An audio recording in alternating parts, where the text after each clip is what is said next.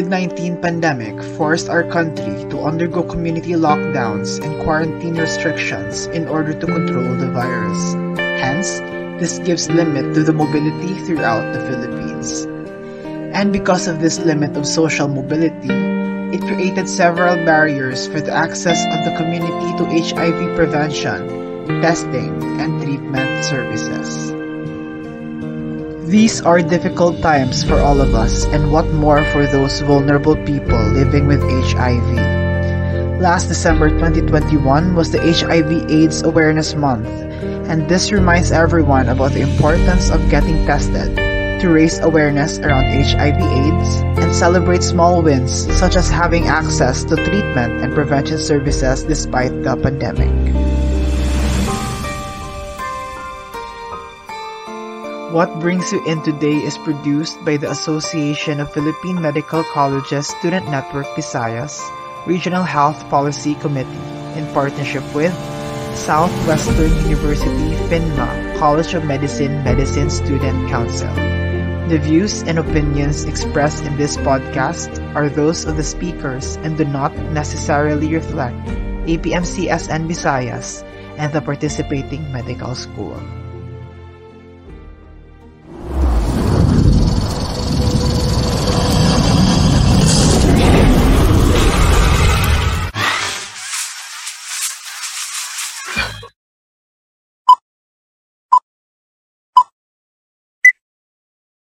Okay. Good day, everyone. Welcome to the second episode of Tell Me About It. It's a health policy podcast presented by the APMC Student Network Visayas Health Policy Committee. I am your host, Girlie Solitario, a third year student from Southwestern University PHINMA School of Medicine. And allow me to introduce my co host, Mr. Joe Anthony Yanson. Hello, Girlie. Hello, everyone. It's nice to be here and part of this program. Okay, so hi, Joe. Happy New Year. I heard that you went home during the holidays. How was it? Yeah, I went home. So I did a little bit of soul searching and internal digging.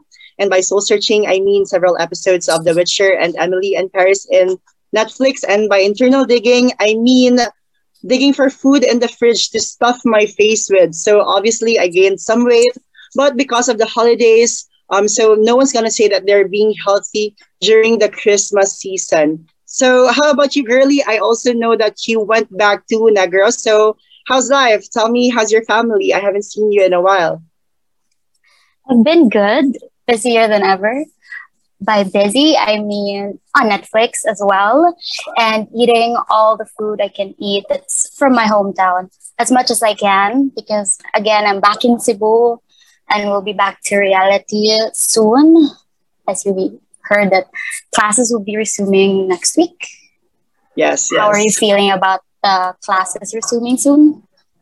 Well, I'll I'll be lying if I say that I'm going to be excited, but we have no choice uh, so I think that this is going to be a fresh start for everyone, especially for those who are in the virtual learning setup.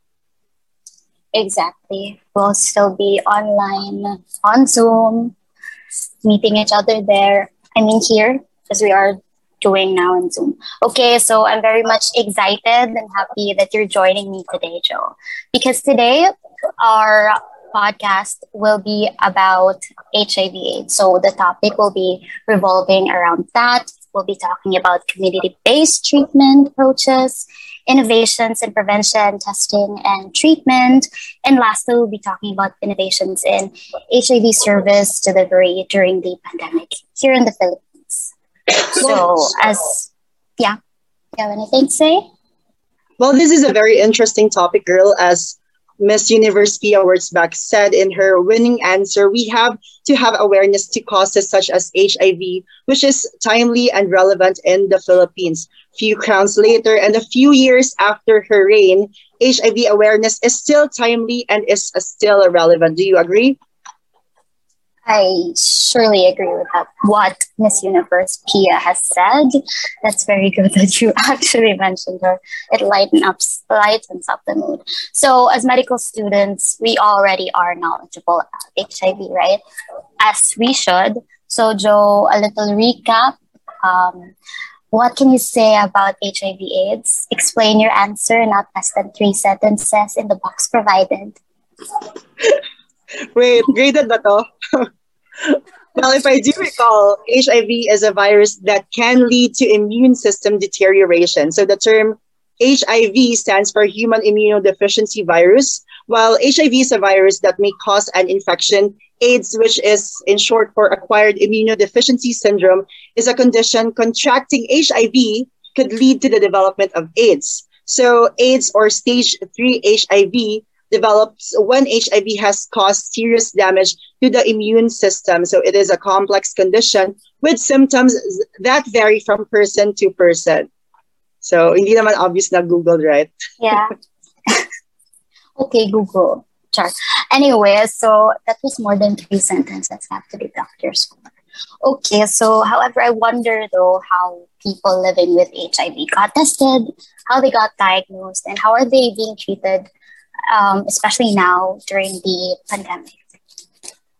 True, Girlie. That's why we are having this podcast to learn more about HIV AIDS. But enough about our Googled answers. We actually have two knowledgeable speakers with us today to share some insights and shed some light on this topic. Okay, so let's quit beating around the bush and introduce our two guest speakers for today's podcast. Our first guest hails from Mabinay, Negros Oriental. He moved to Manila in 2008 to complete his bachelor's in international relations from Lyceum of the Philippines, University, Manila. Since graduating in 2012, he has pursued a career in the, develop- in the development sector, working with community-based to multinational nonprofit organizations organizations in the fields of sexual and reproductive health, including electronic health, family planning and maternal child health, adolescent health and HIV/AIDS, and in projects supported by the World Health Organization, U.S. Agency for International Development, and various UN bodies. He started out as a testing client of Love Yourself back in 2015 at the Anglo Community Center in Mandaluyong. Amazed at the center's ambience and relishing the openness and safe space he found there, he began volunteering for the organization in 2017 as an HIV counselor PrEP peer coach and as part of its community relations and M&E teams. Now he works there full time as program manager for the Global Fund Sustainability of HIV Services for Key Populations in Asia multi country programs, which is implemented in the Philippines by Love Yourself. So let us all give a warm welcome to Sir John Oliver or J.O. Corciega. Hi, sir. Good evening. And good day. Good evening. May gabi yung tanan. Thank you for having me. Hello, sir. You, sir.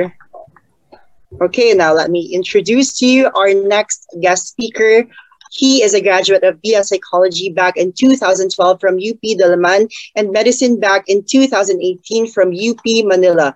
He is an HIV primary care physician and researcher at Love Yourself Incorporated since 2018. He has done various research on community based HIV treatment and care, interventions for key populations, HIV self testing, and transgender health, among others.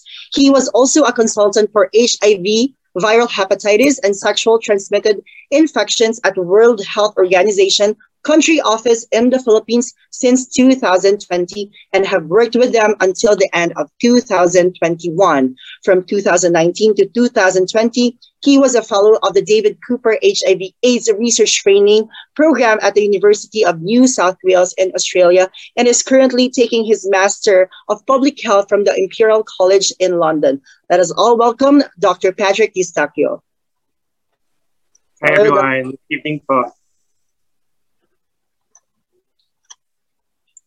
Thank you so much, Sergey and Doc Patrick, for indulging us with your time. Our colleagues actually prepared some questions with regards to our objective topics that were mentioned by Girlie a while ago. But before proceeding to those topics, a little bit of a chit chat.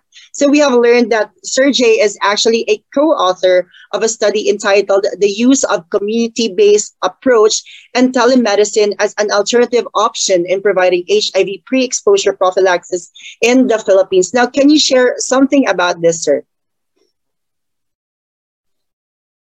Yeah, so um, I, I think uh, Doc Patrick was also involved there because uh, Love Yourself, uh, as one of the you know pioneering HIV uh, serving organizations in the Philippines, we were the first to introduce uh, pre-exposure prophylaxis in the country. So that's PrEP uh, as a way to protect individuals against HIV. And um, one of the innovations that we were able to adapt from other countries when we first introduced PrEP was to uh, also set up uh, one other way, one innovative, innovative way of offering and providing PrEP services, which is through telemedicine. So um, we partnered with uh, uh, Hi-Precision. So it's a group of um, diagnostic uh, yeah, services company uh, where any individual from anywhere in the Philippines who has a Hi-Precision uh, branch near him or her can have his or her tests taken there and the tests will be provided directly to the uh, physician from love yourself and the teleconsult can be done you know purely online to determine whether an individual is fit for taking PrEP um, and if he or she meets the criteria, and I think Doc Pat can uh, talk more about that later.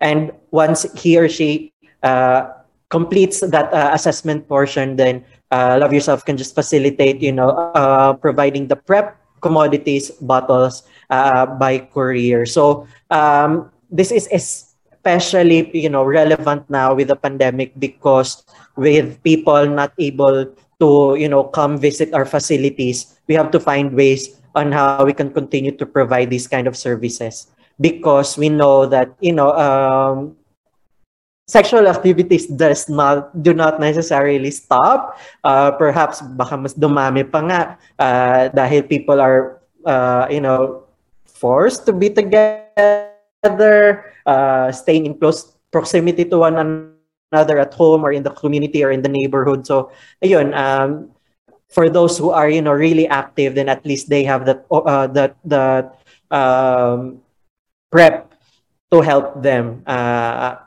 protect themselves against HIV and tinutuloy-tuloy pa rin natin yung pag-provide nun even uh, amidst the pandemic. Okay, so I've actually heard about Love Yourself.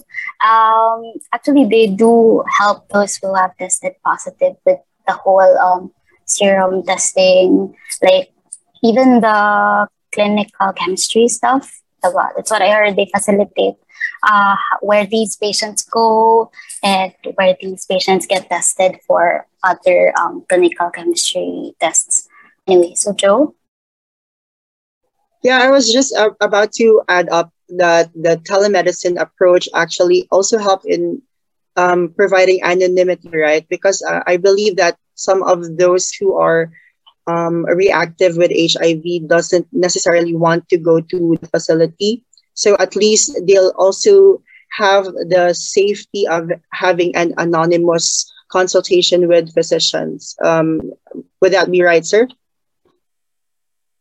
Yes, definitely. So uh, it um, it minimizes, you know, um, yung interaction with uh, other individuals na usually happens during you know uh, physical visits to a community center or to a facility so uh, yun. and uh, you mentioned more about treatment so yes um, both whether that's prevention or treatment you know that we have uh, key populations affected by hiv that you know um, value uh, anonymity that value confidentiality and um, we by giving them options like this na per, na hindi na need na mag-visit physically sa center then uh, you cater to you know to you address their needs so that you empower them to you know continue making the right choice in, you know in, in seeking uh, services to protect them and to you know to uh, for their uh, health and well-being Okay, thank you so much, sir. So let's go to Doc Patrick. Okay, sir, uh, Doc, as someone who has been or or has had experience with CHART, how is their um uh what do you call this? How is their approach different from ours here in the Philippines? Um, sorry, um, Girlie, could you repeat the question, please? Okay. Um, as someone who has had an experience with uh, uh, David Cooper Hmm, uh, Foundation, how is their uh, approach different from ours here in the Philippines? Um, well, um, my exposure in the CHART program was primarily on research, um, on public health research on HIV. So technically, we didn't have much exposure to the clinical aspect or how they do it in Australia. But um, but it was more of a a cross cultural or a cross country activity. So um, so we're able to also learn experiences from other countries, such as um, I think uh, Indonesia, uh, Korea, um, Myanmar, um, and um, and Australia, of course, because we're there. And uh, you know, it's a it's um it's sharing our experiences, and it's quite um and you know the disparity between um, the experiences of high income countries like Korea and Australia is very much different from our experience in low middle income countries like the Philippines, Indonesia, and Myanmar. Um, so in terms of clinical practice, um, for example, they do baseline viral load tests um, upon diagnosis, for example, in Korea and Australia. Uh, as for um, less fortunate countries like um, like uh, the Philippines, uh, we only do it um, at the six month and one year of treatment or annually. So it's very different, you know, and it, uh, and uh, and um, the difference primarily is based on uh, how much a country could invest um, in their HIV program. Um, so it's very different, and uh, it's a learning experience for for both uh, the high income countries and low income countries. Um, but primarily, my experience or my exposure in the program was primarily on research and not on clinical practice. Actually really great. I mean, in the Philippines, as what I've uh, previously heard from other, like, love yourself. Sorry, I'm just, I have just been um, asking around people who have gotten to, gotten tested and love yourself. What they'd actually do if they get tested positive is to just confirm it. And then after that, um, what I heard was that the organization actually helps them with the treatment and stuff. So yeah, I don't yes no. Yeah, um, Girlie, and I, I would just like to add before I forget.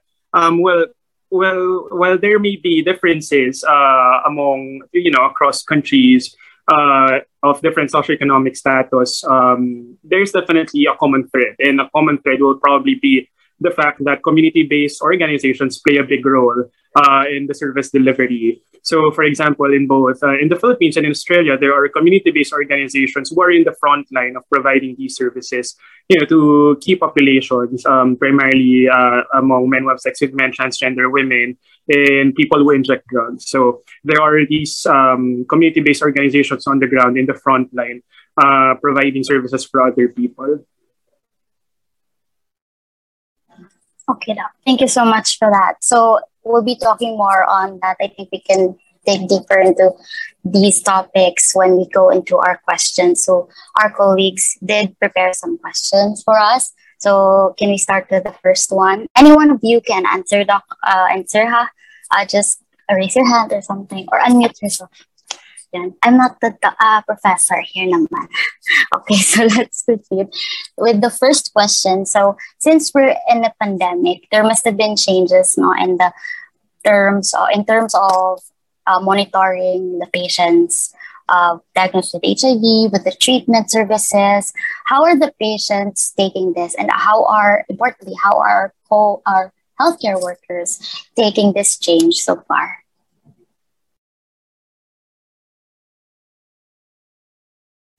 Okay, siguro I can probably go first. Um, well, the basic principle kasi in HIV management, um, what, what um, we have a principle co- called um, differentiated service delivery or DSD. So it's primarily providing opportunities for our uh, patients to have uh, a person-centered approach, no, to to their care. Um, and uh, when we say DSD, you know, it uh, it is primarily dependent. Well, the person-centered approach to care is primarily dependent on three things. Uh, primarily the clinical characteristic, whether they have AIDS or not, or or whether it depends also in their um, whether they come from vulnerable groups, such as uh, whether they do drugs or or they are from a sexual or gender minority group in their context. You know, so whether if they are in a generalized uh, generalized um, epidemic or a concentrated epidemic, or whether we have other public health emergencies such as uh, tsunamis or or COVID nineteen in, in in particular. You know, so in general, that's what we want uh, in the service delivery. You know, um, and we want our patients to have a to have a leverage or control, or they want to, to control on how they want their care to be provided. You know? So, uh, in in terms of how how often they would go to the clinic to get their refills and how often would they see their doctors no because it's a chronic condition and it's going to be taxing for them if uh, they would be you know uh, linked to a particular health service uh, for their life no so in general, um, even though we have this differentiated service delivery framework, uh, there are minimum basic requirements in their clinical monitoring. You know? So um, we would always make sure that we uh, get to assess their um, adverse drug reactions to the treatment or or have their viral load done routinely, you know, so six months and then every year. Um, so regardless, you know, um, this concept is central to what we do. Um, that's why yung telemedicine or or digital health is actually has become um, parang the, our transition towards that is not really difficult um, because um, it's already work has been already been started. So, for example, what J Jo uh, mentioned earlier on uh, the telemedicine platform for PrEP, even though it wasn't uh, telemedicine wasn't that all popular before. Uh, um, before the pandemic. So um, the core principle actually helps us on how we can maneuver uh, on how we can maneuver the programs. No, so at least yun lang from a clinical perspective.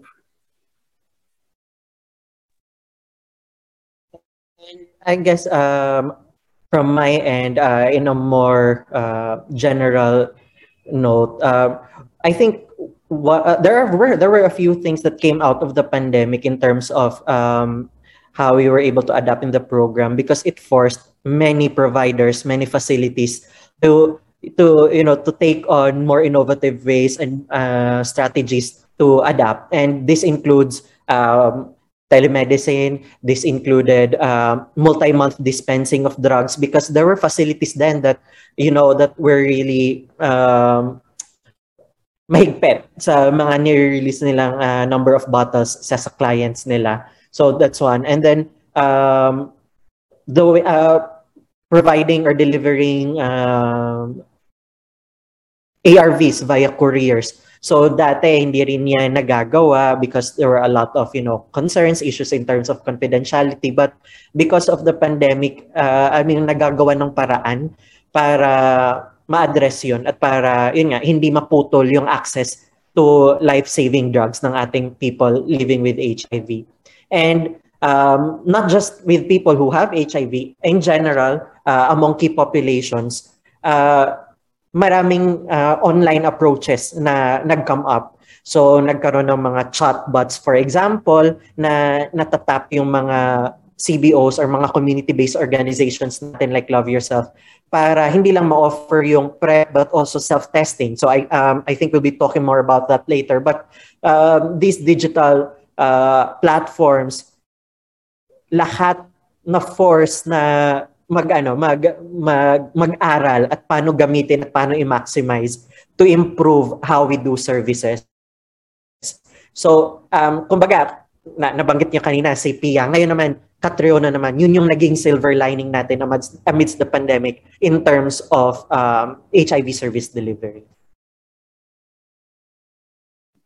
Yeah, I, I also have to add up. Um, I've heard uh, several people in Twitter that were saying that um, one of the big problems during the pandemic was um, some of those um, have uh, patients who have HIV had a little bit trouble in getting their uh, medication because of uh, during the height of the pandemic where there were several lockdowns and um, people aren't allowed to go out. So at least with the approach uh, i believe that it's true the whole pandemic really did um, force us to change. And I, I think the change would really um, rotate us in a 360 degree um, approach in the whole medicine um, environment. I, I, I would agree with that.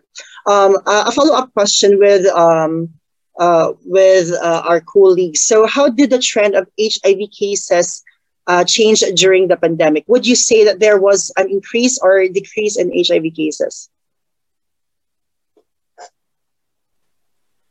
Well, siguro I could probably go first, but I think we can definitely learn from Gio later on because I think he has been uh, involved in um, in the in the report from the DOH. But um, um, when it comes to understanding um, this particular, or, or, when answering this particular question, I think it would be important for us to know uh, kung ano potential sources of new infection. So we generally look uh, at um, what we call the HIV care cascade. No? So the care cascade is para siyang um, step by step or the yung the patient journey no? from HIV testing to what we call viral load suppression. So it comes first as HIV testing and then uh, being uh, diagnosed and then being uh, on treatment, being vi- being tested for viral load and being virally suppressed.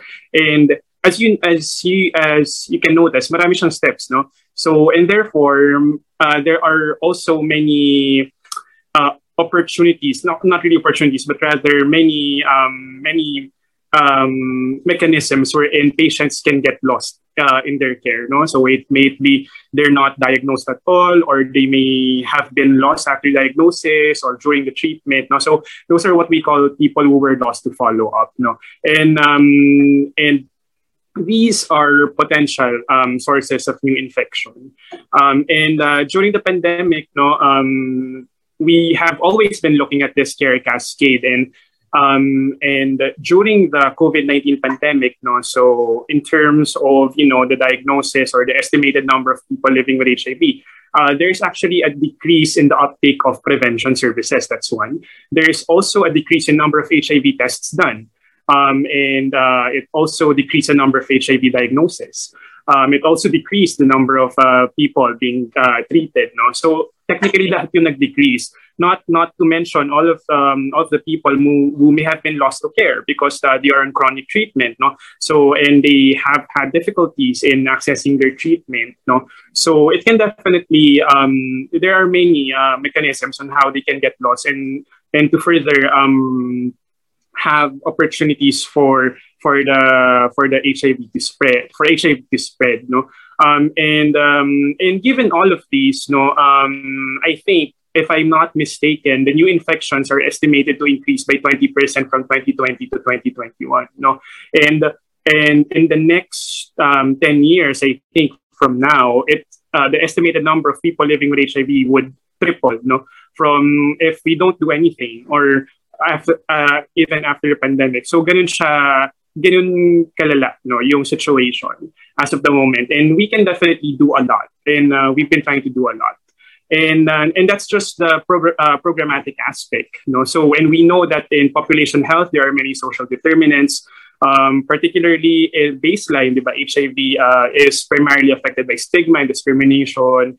Um, Tapos it really fuels no, the health disparity among the vulnerable groups, particularly yung sexual and gender minorities or people who inject drugs. And then, uh, although you know, although President Duterte actually signed RA uh, 11, 1166, uh, whose principal author is, uh, is uh, Senator Risa Hontiveros, no, uh, there remains to be gaps in the implementation that has to be addressed to stop the HIV epidemic from worsening. No? Um, and yung gaps na yun could include, you know, be condoms being discouraged for use or drug users being killed. No, so you know there are there are lots of uh, health issues, particularly HIV, which is um, which is very stigmatized. Um, kaya yun, health is really a political issue. So ayun, kaya yun yung factors natin that we have to look at. No? So not just the clinical aspect, but also the social determinants of it. When we think about um, our decisions that we do in the policy level and how it can affect um, the people who, who is affected by HIV. Ayan. So actually, susugan ko nga yung sinabi ni Doc Pat because true, um, because of the lack of tests or because of the um, uh, limited access to testing, prevention, and treatment uh, during the pandemic, you'll really see that in the reports uh, from the Department of Health, HIV and AIDS Registry, na bumaba yung cases last year, even continuing on until 2021, 2020 and 2021. But that doesn't mean na bumaba talaga yung cases um, it's just because we did le- uh, less tests. We, we did fewer tests. So now, na bumabalik yung access natin to facility, uh, to health facilities, ngayon natin makikita kung ano yung naging effect nung ano nung momentary uh, pagkawala ng testing and prevention services natin. So, um, kumbaga, yung time na yon na nag-lockdown na hindi naka-access ng prevention testing and treatment yung uh, people affected by HIV it could have been uh, or it uh, it may have opened opportunities for them to spread to infect others with HIV and ngayon dahil ngayon lang bumabawi sa pagte-test yung mga tao ngayon lang sila madadiagnose and ngayon ulit natin makikita na um, in the next few months years maybe at tataas ulit siya. Tataas ulit siya. And um, I'm trying to remember how the DOH Epidemiology Bureau uh, phrased it na parang uh, yung yung lull sa services during the lockdown nung pa- part ng pandemic may have pushed us back uh, as much as five years in terms of uh, yung progress natin sa pag-reach ng uh, 2030 goals na 95, 95, 95. So uh, the 95, 95, 95 is UNAIDS goals uh, na 95 of people living with HIV are diagnosed. 95% of those diagnosed have started treatment and 95% of those who started treatment are uh, virally suppressed. So yun yung goals ng buong mundo in terms of HIV uh, uh, service delivery. And now, yung sinasabi nga natin, yung mga effects ng pandemic, makikita natin because it may have pushed us back sa progress natin sa pag-achieve uh, ng goals na yon. Okay, so hopefully, since uh, most of these services are back na, no, we can, you know, bring back the progress that we had before with when it comes to treatment and um, diagnosis. Okay, so the next one would be about the COVID 19 vaccines. So we have heard a lot of issues about COVID 19 vaccines, and I just let we just like to know, Doc, answer if how is the rollout of the vaccine in patients living with HIV, and how safe are these vaccines for them? Um, well, I, I I can't remember the exact numbers, but um, but um, the DOH actually has um, has uh, has been monitoring this. I just couldn't remember the exact numbers, but um, um, but what we do know is that they are prioritized. No, so they're part of the A3 category. Um, they're immunocompromised, and at least from our from our clinics, um, they do have a lot um, a lot of our patients are actually interested to get vaccinated for COVID. Um, although there were some people who are quite um, quite hesitant at first, um, there have been a lot of you know um, ge- demand generation um, and um, and educational materials from the community itself on uh, educating people uh, that it's okay to get the vaccine, it's safe and it's effective. Well, I couldn't remember the exact numbers, but but I have to say that it's quite difficult to to to measure uh, kasi not all of the not all of the people living with HIV actually use um, uh, their condition as as uh, their ticket to A3. Um, so some of as they are not comfortable of you know disclosing their status to to people that um, that they might not be able to trust. Um, so especially um, because of uh, you know um, issues on stigma and discrimination. So it's uh, quite difficult to measure, but at least the the um, the Department of Health, I think, actually has a data. I could probably just uh, look for it for a while and then I'll share it with you in a bit. But um, but uh, it's being monitored. But um, the monitoring might be difficult uh, because of that particular issue.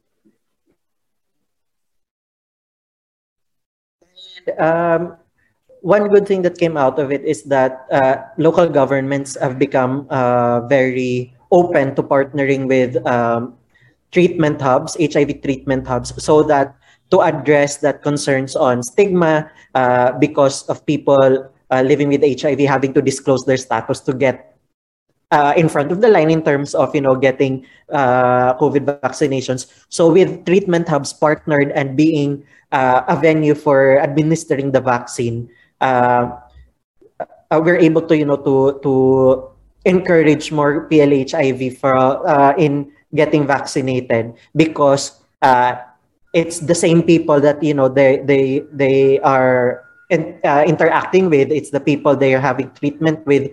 So hindi nila kailangan mag-disclose ng panibago because um, uh, yung mga nagpo-provide sa kanila ng HIV services are the same people now providing uh, COVID vaccination to them so um, yun uh, um, it's only as good as where we have HIV treatment hubs. So for um, all other people na living with HIV na medyo malalayo sa treatment hubs nila, um, yun, yun lang yung kailangan siguro pang uh, tingnan kung paano natin mas ma, ma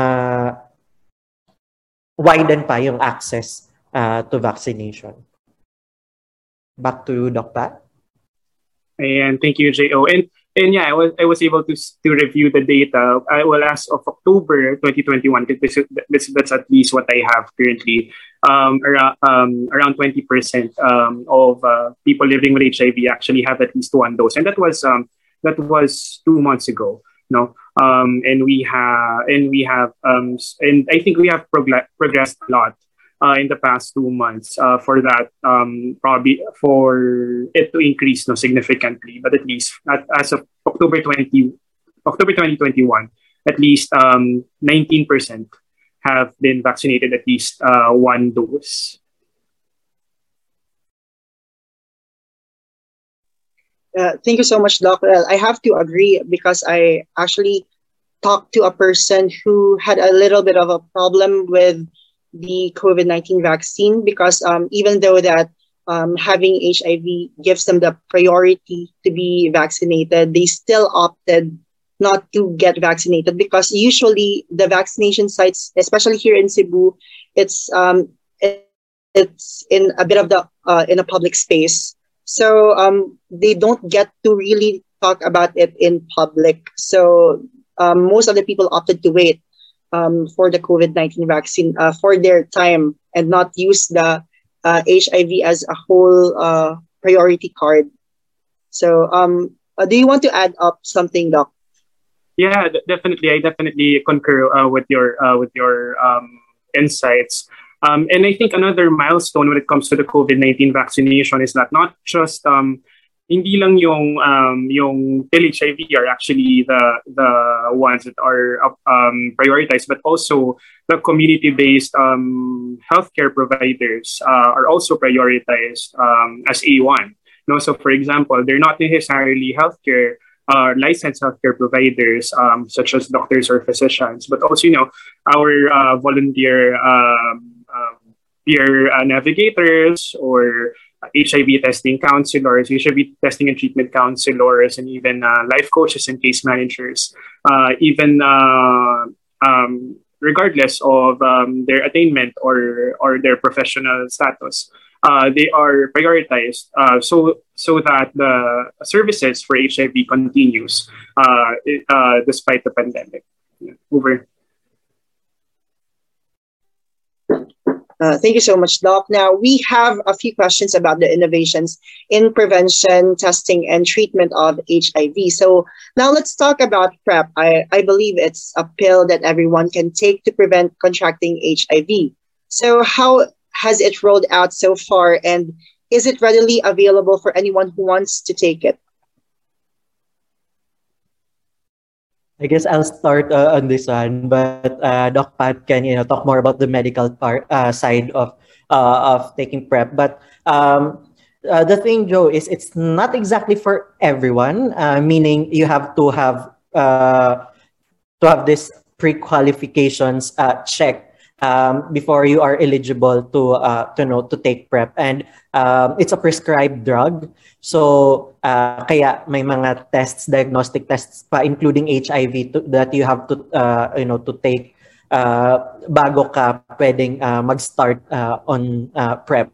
But um, this the like the availability of uh, this drug here in the Philippines uh, it's very crucial kasi ang dami nating uh, you know ang dami nating key populations. And uh, the driver of the uh, it's stigmatizing to to listen to but like the driver of the HIV epidemic na sinasabi nila who are the men who have sex with men here in the country sila yung nag nagka-clamor talaga na ma, ma, magkaroon at ma-offer tong prep dito sa country and uh, thankfully uh, after the demonstration or the pilot uh, demonstration that was done by Love Yourself many more uh, community-based organizations across the country uh, have started to offer it.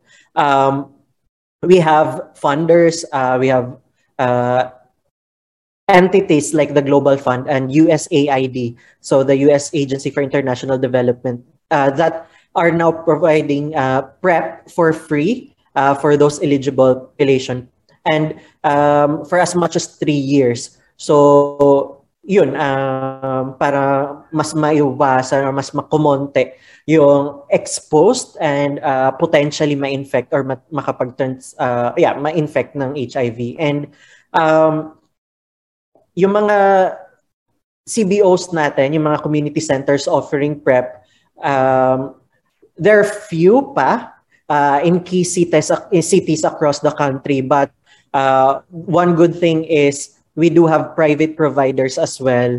Um, although yung mga private providers natin, uh, understandably, they offer it uh, at a cost, but at least uh, since we're talking differentiated service delivery, we acknowledge that there are clients who are uh, or who can pay for uh, pay, pay for prep. So at least they have other options to access uh, the drug uh, based sa kung saan nila saan sila mas comfortable um-access nito. So yeah, that's in terms of access and availability. Uh, but in terms of eligibility, uh, medical wise, uh, I'll give it to Doc Pat to discuss. Th- thanks, Jo. Um, I think um, well, in terms of program, kasi Jo has been really um, been involved uh, because um, that because uh, the uh, PrEP has been rolled out in different community-based organizations around the country, you know, uh, which uh, JO's uh, program is supporting. But in terms of, you know, um, PrEP um, in the clinical aspect, um, well, the DOH released the PrEP guidelines in February 2021, and that's a milestone. You know, I'm having a clinic, having a clinical guide, a DOH guideline uh, for such uh, innovation or such an such an intervention is really crucial. You know, for for um, for everyone to keep on following uh, you know uh, the direction of the program. Uh, because we may have uh, identified this as a priority in the national in the DOH program but you know um, how it should be done is different. That's why we have this clinical guidelines for the DOH. So it was released in around February 2021, and after then, uh, the rollout was uh, was has become national um, outside the scope of the demonstration projects that has been um, that has been mentioned by Jo earlier. Um, so tama, there are eligibility criteria, especially for those who will be um, will be availing of dun sa free prep. No, uh, if you have money to pay, then uh, then regardless of the eligibility criteria, then you can get it. Uh, but in terms of uh, um, as long as it's prescribed, rather, uh, uh, it's, you can definitely get it. But um, in terms of eligibility, so sa DOH, uh, sa DOH guidelines, they have specified uh, eligibility criteria. So these include yung uh, uh, yung individual has a HIV positive partner not on treatment and not virally suppressed. And that is very crucial to emphasize di ba, once the patient once a pill HIV is actually on treatment and has achieved viral load suppression or undetectable state, U equals U or undetectable is equals to untransmittable, hindi na nila transmit to their partners. No? So that's why it's very specific that um, yung guidelines is on uh, uh, pill HIV on treatment, viral load suppressed or undetectable. No? So next, um, yung uh, may recent STI or recently gumamit ng post-exposure prophylaxis or those who have um, or those who use sex enhancing drugs or those who inject drugs non, in a non-sterile manner.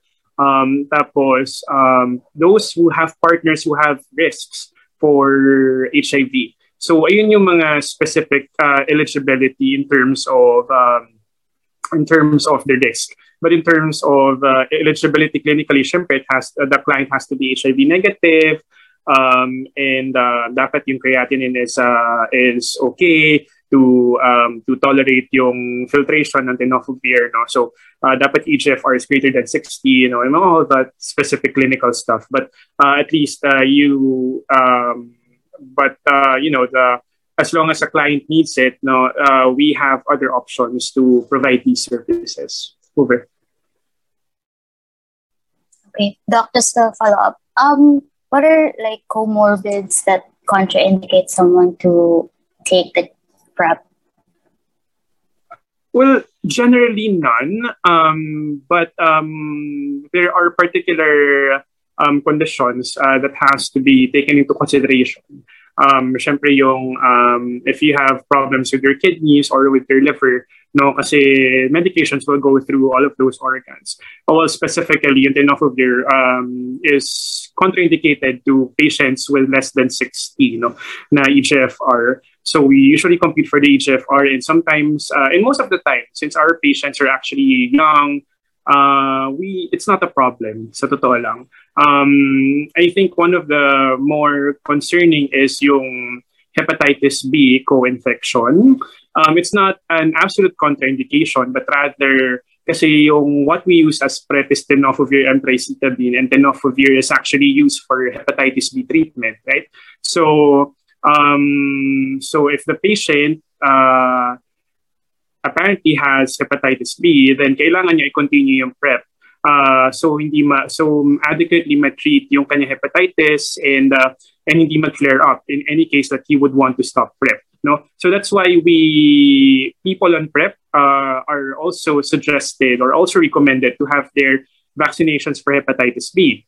Um, hepatitis B is also sexually transmitted infection. No, um, so yun, uh, we just go primarily when we assess, no, uh, we primarily look at that. No, so syempre, ano, an absolute contraindication is someone who's HIV positive. No, um, so also we also look at um, kung they are they might be in an acute retroviral sy- uh, syndrome no? Or nasa ano lang sila nasa window phase lang sila nung wherein uh, the HIV tests might turn out negative but they're apparently positive no? so we look at those particular specificity uh, sorry specific, specific information no? Uh, in the patient um, before we start them on treatment Okay. If uh, I may, so, so, sorry, girl, uh, yes, if I may also just no, add no problem, quickly. sir.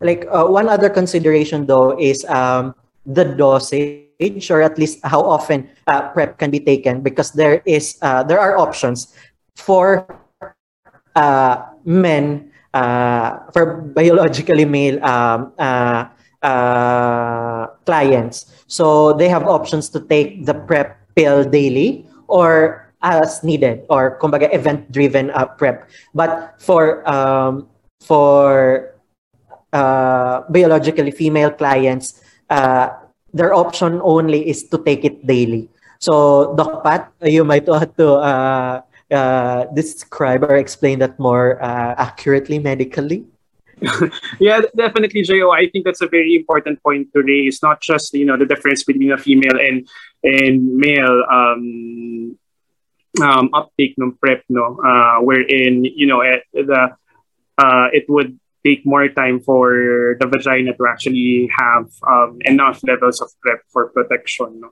but also it also has implications on transgender women uh, take uh, um, um, taking their hormones, no, uh, because we have lots of patients, uh, transgender women in particular, who also undergo gender affirming uh, gender affirming uh, hormonal treatment, no, wherein they wherein they use uh, estrogen, for example, to to to um, so that they can attain this particular level of um, of uh, femininity in uh, their gender. So, well, studies show no, that um, although um, somehow may slight decrease in the tenofovir levels at the clinical at the at the clinical level, no, hindi natin alam how it's going to affect the PrEP uptake. No, so that's why it has to be taken daily. And most of the studies uh, that have been done are mostly on unfortunately mostly have been done on men who have sex with men uh, so you know this um, scientific um, issues or the gaps there are still gaps in in the sci- in the scientific world wherein we really have to make sure that there is equity in uh, in in the studies with, um, among different genders and among different um, among different key populations you know because as of the moment still uh, transgender women are still um, are still expected or are still recommended to take it daily just to make sure that uh, the levels of PrEP are enough uh, to protect them. No, so yeah, so very important uh, what uh, Jo raised earlier. Okay, so Doc and Sir, we actually mentioned about self-testing earlier, diba? So how accurate is self-testing? Since available it can be available like anywhere. Sometimes i can even see it in shopee being sold now yes and uh, in love yourself actually they also um, what do you call this uh, provide it for those who want to um, but in limited areas lang. So um, how accurate is self-testing during this time hmm well, that's a that's a that's a complicated issue uh, when it comes to accuracy. Because you know, in any diagnostic test, we look at sensitivity, specific, specificity, and all that. You know, it's um, it's very uh, it's very technical. But in terms of you know how it's being implemented, as of the moment, um, there shouldn't be any um, self-testing kits being distributed apart from Love Yourself no, and uh, their partners. Uh, because as of the moment, what we are currently using as a DOH guidelines for HIV testing was written back in 2017. No? And this would only allow facility and community-based testing. Uh, although currently we are revising it, no, uh, but it's still being approved by the DOH. Uh, this um, this revision will include self-testing. Um, but as of the moment, like uh, it was before in prep, um, self-testing was really limited to demonstration sites. For example, there was one in FPOP Iloilo, no, uh, that they provided um, self-testing kits in um, in Western Visayas. And uh, Love Yourself, uh, self-care, where so what we currently have right now the opportunities that we have right now for self-testing is limited to to to a demonstration project, you know, which has uh, ethical um, approval, you know, um, for them to proceed. Uh, so that's why we're really pushing for HIV self-testing um, to be in place. You know? And in terms of accuracy, accuracy is very important, know, as it is one of the WHO five Cs when it comes to when it comes to HIV testing. So C, yung C na yun is correct results. No? So the WHO specifies that all patients uh, being tested for HIV should have correct results. And, and to have correct result, there should be, uh, the testing kits should be accurate um, and all that. And other C's also include confidentiality, counseling, um, consent, and connection to other services. But in terms of accuracy, it's um, how I see it, it's a ensuring accuracy for me at least is it's um it's a system dapat no? So it's um it is it, it should be a multi um institutional approach no? So syempre FDA has to has has to only improve kits no that uh, that uh, that meet their standards right? So also we have this national reference laboratory for STIs diagnostic kits, no, San Lazaro uh, in Metro Manila, wherein they really impose um, the standards for HIV testing, including self-testing kits. Uh, kasama din sa accuracy, ensuring accuracy are the providers, you know, community-based providers natin, tsaka yung people who actually use the kits. No? So what's the sense of having all of these quality assurance mechanism when clients at the end of the day would not be able to use the kits properly? No, so they have to follow the instructions no, for the tests to be accurate. The community-based organizations should, should provide information, enough information for our clients to be able to do it on their own. Um, and they can even provide assistance no, for those who may have anxieties or disabilities. Uh, um, so, so yeah, it's it's um, it's a system no, it, that there should be in place. No, so in fact, in uh, in our demonstration in uh, Western Visayas, I think among the 700 kits that were distributed, only five didn't have did have an invalid test result. It's not inaccurate per se, but it was invalid. No, so we uh, the providers has to provide another test kit, uh, has to ensure uh, that uh, that um, it's being done properly para maiwasan yung mga invalid test results. Um, so I won't go into the technicality piece kasi masyado siyang technical yung specificity and sensitivity. But rest assured no, that yung mga test kits that are going to be provided in the HIV program or the HIV service delivery are quality assured. No, I'm not sure with yung other providers that we were talking about earlier, but um, especially mga online, no, so hindi natin makakontrol yan. But there should be a quality control mechanism. Yeah, over.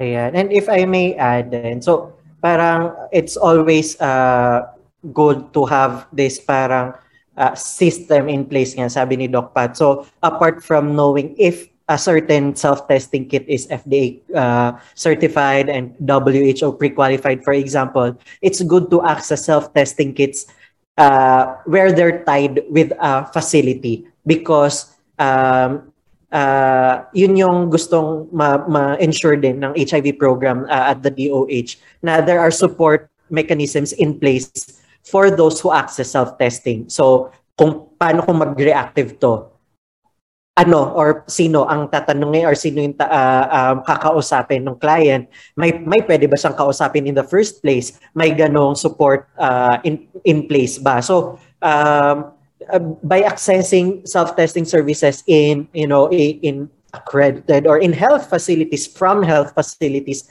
and from accredited uh, community-based providers then may ensure natin na uh, may enough information and uh, support uh, mechanisms in place uh, regardless of the test result. So kung mag-negative, then at least may prevention options and prevention commodities na ma-provide or prevention information na provide sa sa ano sa client. And if mag-reactive, then mabibigyan siya ng referral information kung saan pwede lumapit, pumunta para mag-confirmatory testing or uh, or mag-access uh, yeah ng mga ng onward services. So um, kung hindi man inform, uh, referral information, at least siguro yung immediate need ng client is uh, someone who can support him or her uh, mentally uh, because of that. So pag mga may ganyang support systems in place and mechanisms, then that's where we can say na a self-testing kit uh, uh, access to self-testing kit is you know it's effective and um, yeah and yeah effective. Doc Pad? Thank you, thank you, Joe, for raising that very important point. And and I think um, and I think it's uh very relevant, no, now more than ever. No, and we can see some of our friends in their Instagram stories doing their own COVID self-testing, uh, even though um, they're neither um, health professionals, no, uh, or nor they're using um, kits that are not um, accredited no, uh, by, by the DOH or the FDA. Um, it's a very complex issue. Um, but what we are really sure about self-testing, whether if it's HIV or COVID, it really increases the uptake of each of the testing. No? Um, it's really a matter of uh, educating the people and making sure that there are systems in place. Definitely, as Gio has been uh, saying, you know, uh, there is someone to to help you um, um, interpret the results. As we know, your antigen device not, uh, kung, kung may symptoms ka and if you're negative in the antigen test, should you stop? No, diba? You should still get an RT-PCR, you know. Um, but COVID is very much, um, is, although may ganun similarities, diba? Uh, may differences kasi in the microbiology kasi of uh, COVID in, uh, in HIV. But nevertheless, um, for HIV self-testing to be safe, and effective, um, there should be a system in place, no, even for COVID, hopefully. And I think the DOH um, expressed their um, their um, intent uh, earlier today that they might um, consider uh, COVID nineteen self testing kits as well.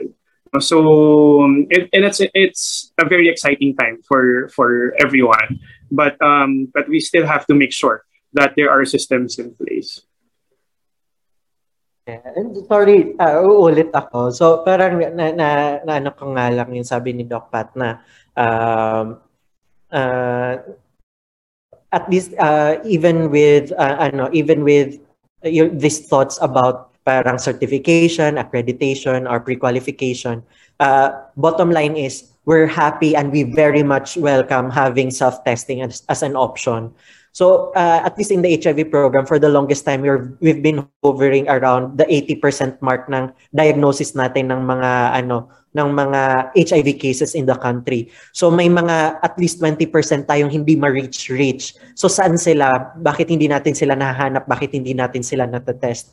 So that's where self-testing comes in because it's a new uh, um, strategy to to reach those uh, yet to be uh, reached uh, ng testing. And um, we're this is very promising because at least with Love Yourself's experience dun sa demonstration project, 30% nung nag at least 30% nung nag-access nung self-testing from the demonstration are first-time testers. So we can say really na ano na parang ito na, ito yung isang pang ano natin, pang pang address or pang pang yeah pang pang respond to that gap in uh, the HIV testing uh, uh, gap sa 1990 uh, 95 95 95 goals natin. Doc Pat, dagdag ka ata. Yes, oo, support ko lang din. Kasi nga, kung sa Love Yourself ay 30% were first-time testers, in the demonstration, in the Western Visayas, it's around more, it's around 54. No, so more than a half of their cohort, first-time testers. Can you imagine that? Uh, and we never were able to reach them before. Know, so that's why it's really promising to have this. Um, and um, you know, there are technicalities, but um, you know, once we once we have systems in place, it's going to be a lot easier for all of us to ensure that it's safe and effective.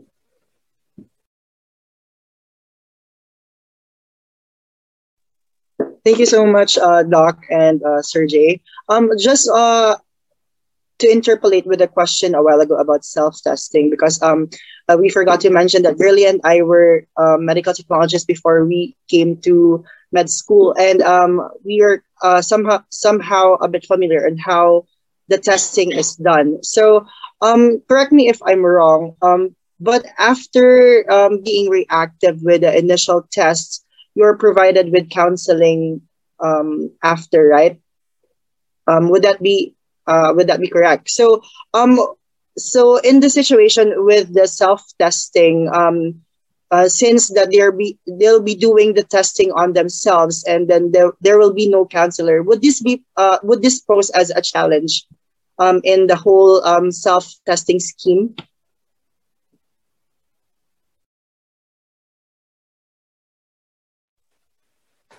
Mm, well, it's a good question. Um, well, in both Love Yourself and FPOP Iloilo's um, system for HIV self-testing, um, they comply with the DOH and WHO guidelines that there should still be pre-test information and post-test counseling. You know, it should be both. Um, and uh, at um so yeah, ganun pa din naman yung um ganun pa rin naman yung yung process no. So at least for the FPOP side they would uh they would call the patients after uh doing the test. Um they would um they would um do the counseling through phone or or or through whatever mechanism no uh, just to provide post-test counseling uh, post-test counseling is really really important no because this is also a way for our patients to be linked to proper services. Because what is the point of testing them if we don't link them to other appropriate services such as prevention or testing? Uh, sorry, rather um, treatment. No, um, either way, kung positive or negative, once we reach them through testing, it's a win-win situation already. Um, because uh, it's an opportunity for us to intervene at the early, uh, at the uh, the earliest possible. So yeah, I'm not sure if Jo has more to say. Yeah. And uh, yun, if I may add lang din, uh, this is where like some of the innovations also come in because at least in the case of Love Yourself uh, self-testing demonstration, yung education component is integrated or actually the entire self-testing process nandoon siya sa isang chatbot uh, na accessible sa Messenger. So um, before uh, before a uh, client even gets to uh, gets to receiving the kit, may ano na siya, may mga questions na siyang sinasagot, may mga information na siyang uh, pwedeng ma-access uh, right there dun sa chatbot.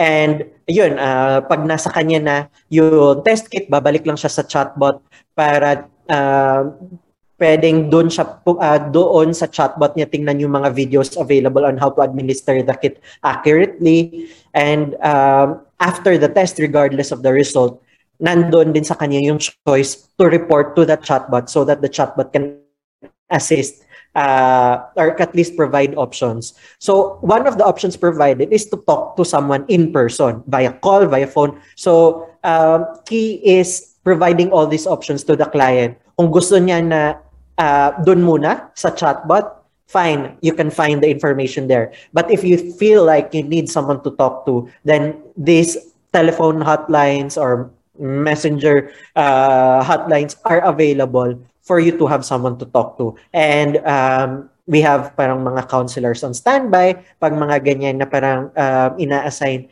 uh, ng community uh, relations manager ng mga social media pages namin.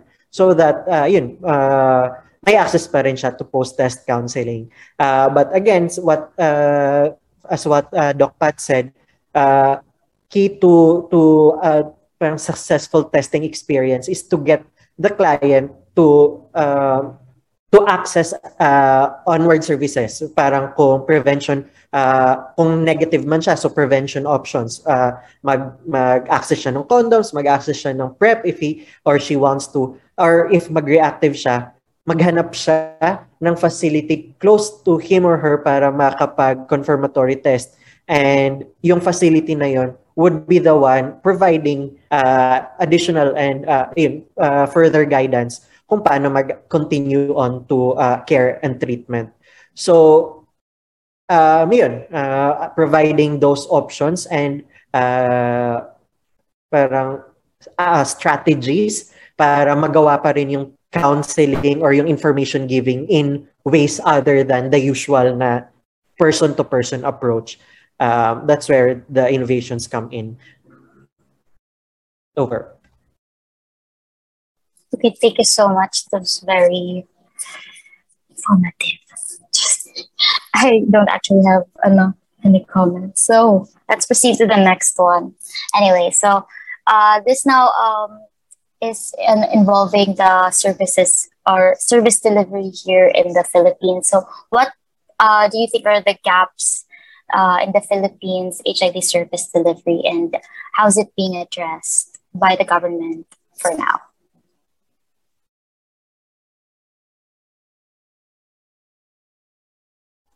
So, mga uh, ang bigat. ang eh. Well, hmm. Well, that's um, that's an interesting question, Girlie. Um, and um, I don't know. Um, I think there are definite I think what I have to say is that the HIV program is very complicated. Um, everywhere, you know, it, it applies to everywhere because um, it's very dynamic. You know? The epidemic is very dynamic. Uh, first, uh, currently, for example, we may have a concentrated epidemic, but later on, if uh, if we won't do anything about it, it could be a generalized one, diba? Um, special, um, so it's very dynamic, and we won't really know what will uh, what will happen next. Um, and there are definitely lots of gaps. Because um, there are only a few people um, in the government working on this. No? Um, um, and although and daming, although it's they're not alone technically, um, we, we there are lots of partners working on it. Um, especially in the community, you know, very community led. That's what I really like about about HIV. Eh.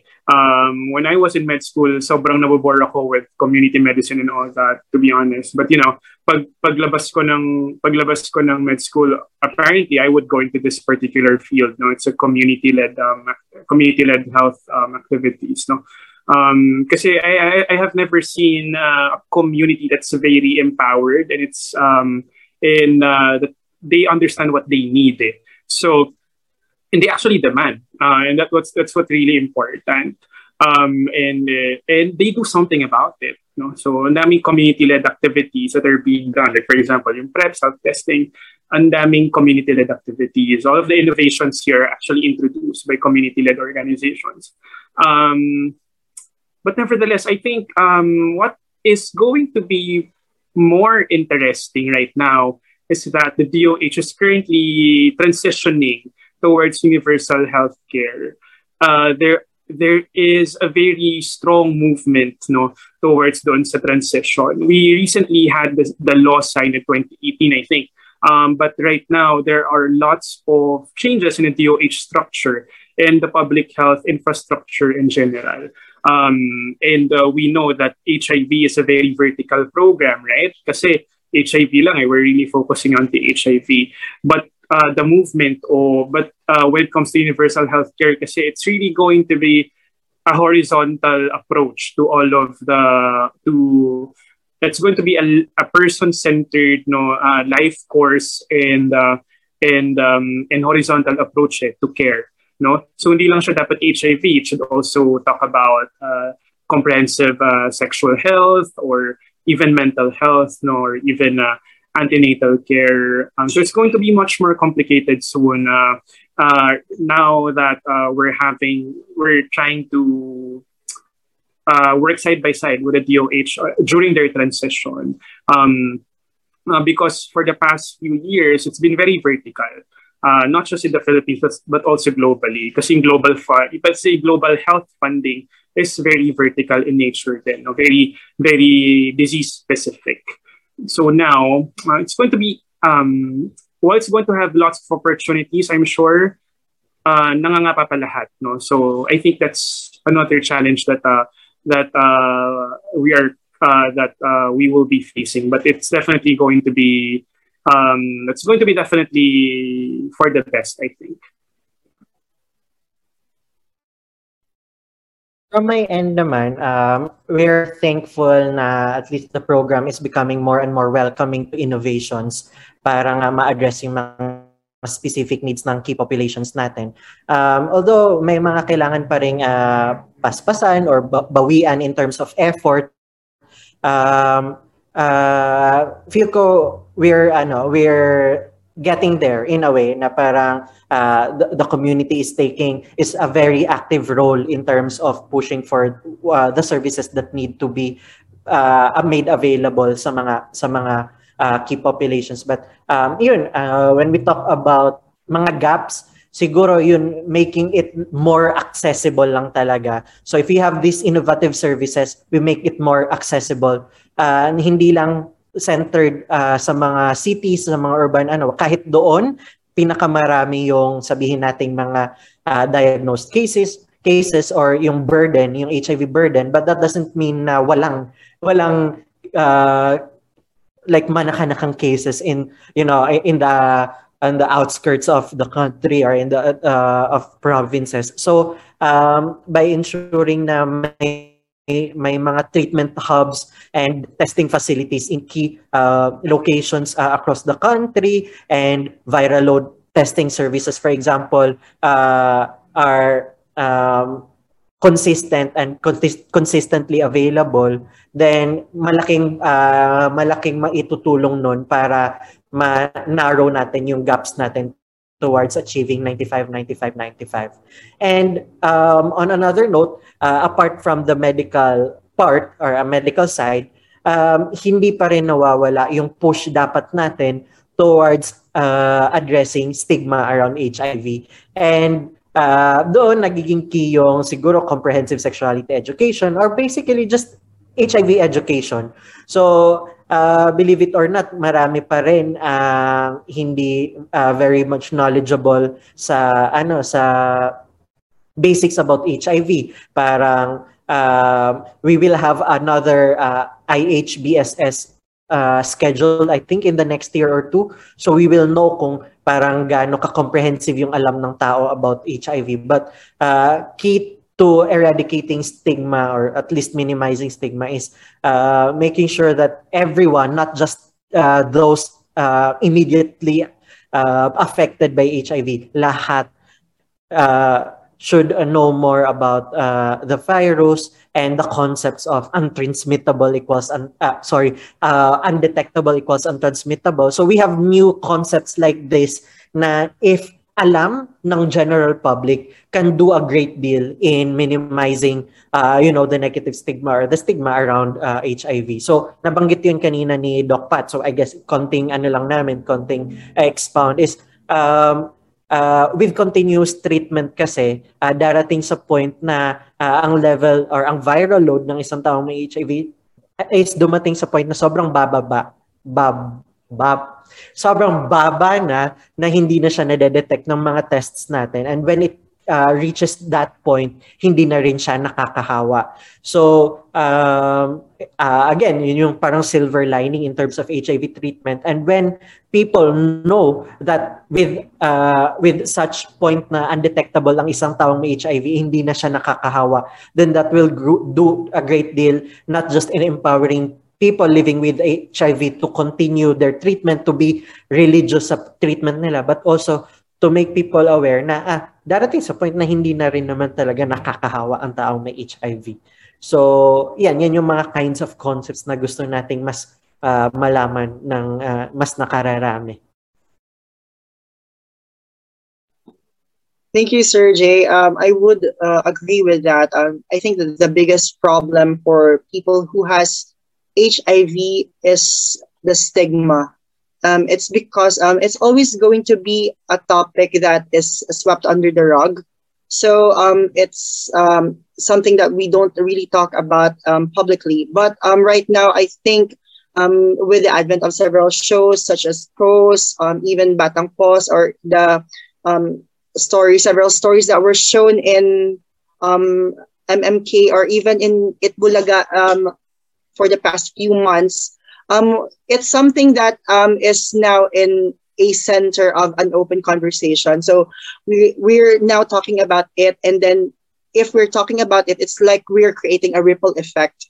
Somehow it's a domino effect that if one person shares an information, then another person shares that information, and then we fight the false um, information that we see online, and then we can ultimately fight the stigma about it.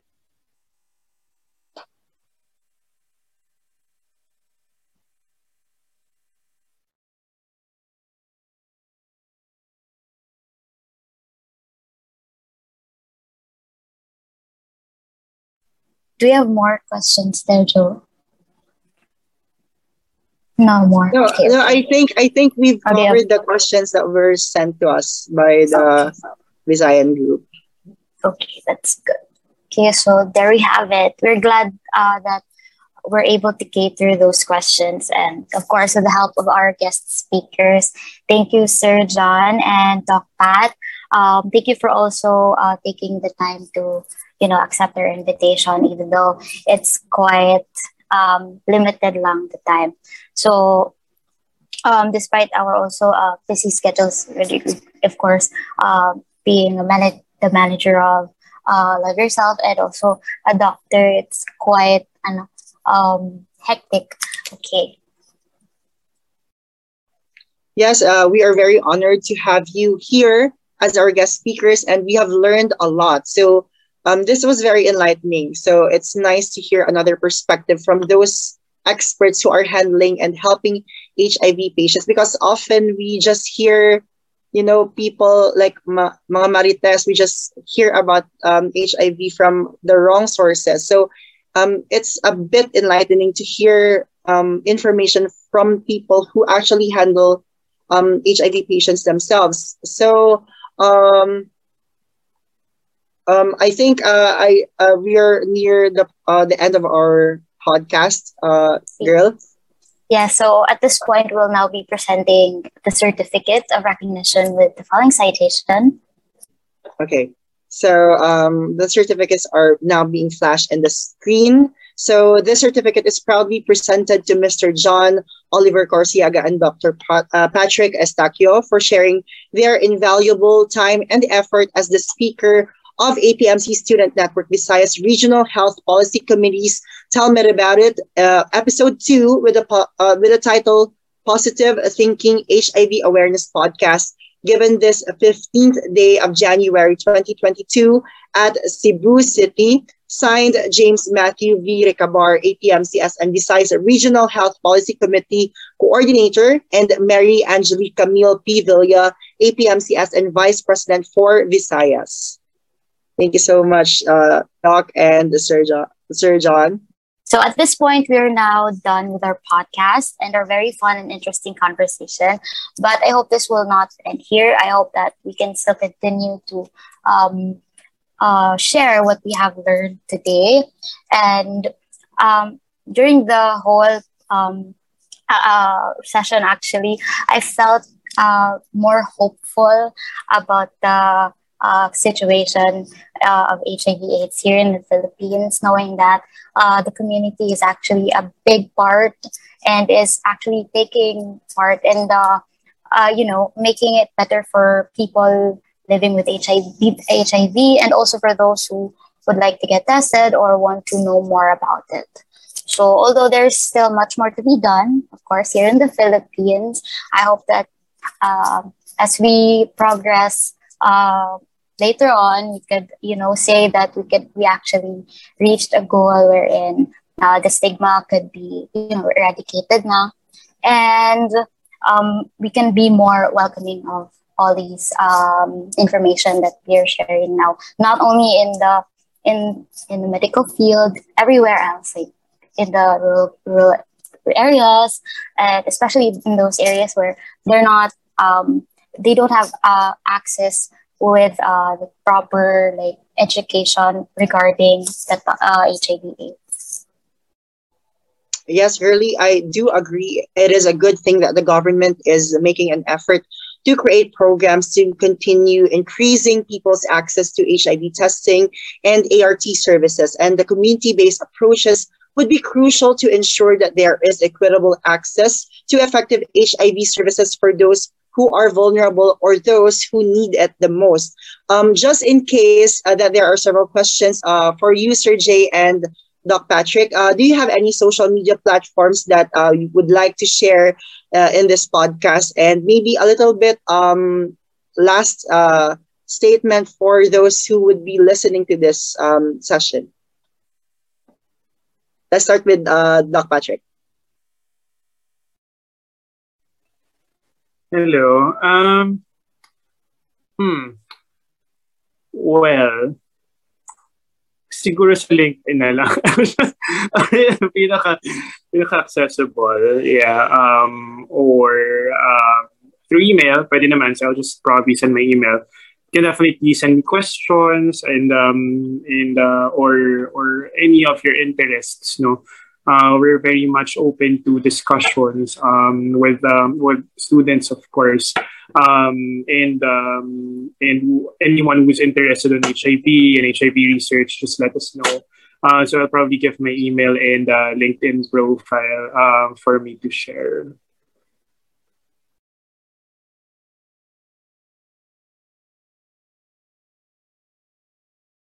Ayan. So from uh, for me naman, so um, I can share with you uh, love yourselves uh, handles. Uh, so on social uh, on Facebook, so that's love your uh, facebook.com slash love yourself.ph. Uh, I'm trying to check lang yung sa, sa Twitter. But uh, yun, we're very much active there and we have we're lucky to have a very uh, great uh, community of volunteers na tumututok talaga sa mga social media channels namin para masagot whatever um, uh, questions you may have on HIV and the services, uh, prevention man yan, treatment, testing. So on Twitter, we're at Love Yourself PH. So um, yun, you can direct your questions there. But also, let me uh, or allow me to to share with you or to plug yung mga community centers, uh, Love Yourself and uh, partners in the Visayas.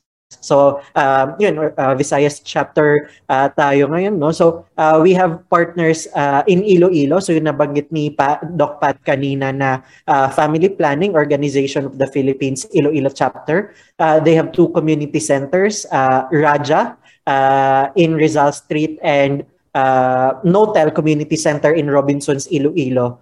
And in Bacolod, we have Bagani Community Center. Um, and in Silay, we have Kamini uh, Community Center. So, uh, yun, uh, you can spell those uh, how they how they're heard. So, um, Kamini and Bagani, that's for Negros Occidental. And then for Cebu, uh, we have Love Yourself White House. Um, hindi ko lang ma maalala yung exact uh, street nila but uh, it's Love Yourself White House. Uh, that's the Love Yourself branded talaga na community center in Cebu. And we also have uh, Curls uh, Vibe Community Center. So VIBE so Curls uh, is very much active uh, with the transgender community in uh, Cebu. So for our transgender friends uh, yun you have uh, Curls to you know to uh, look uh, uh, to look into uh, for mga transgender specific services. So those are among the partners we have, community-based partners we have in the Visayas. So feel free to look them up. And if you have questions pa, apart from Love Yourselves handles, um, yun, uh, you can also look me up on Facebook. My name, yun, makikita nyo na yan kasi, uh, yeah, uh, very unique yung baga in a way yung family name ko. So, there you go. Thank you. Thank you for having us and thank you for uh, having thought of Love Yourself to be your, your partner uh, for this uh, podcast session. Okay, thank you so much, Sir Jo and Doc Pat. So, um, this, is, this has been very inform a very informative session, and that's it for today for our podcast. This has been your host, Girlie Solitario. Uh, and once again, I'm Joe Anthony Yanson, and thank you for joining us in our second episode of Tell Med About It. Thank you. Thank you so much. thank you, Doc and Sir Jo. Thank you, Doc and Sir Jo.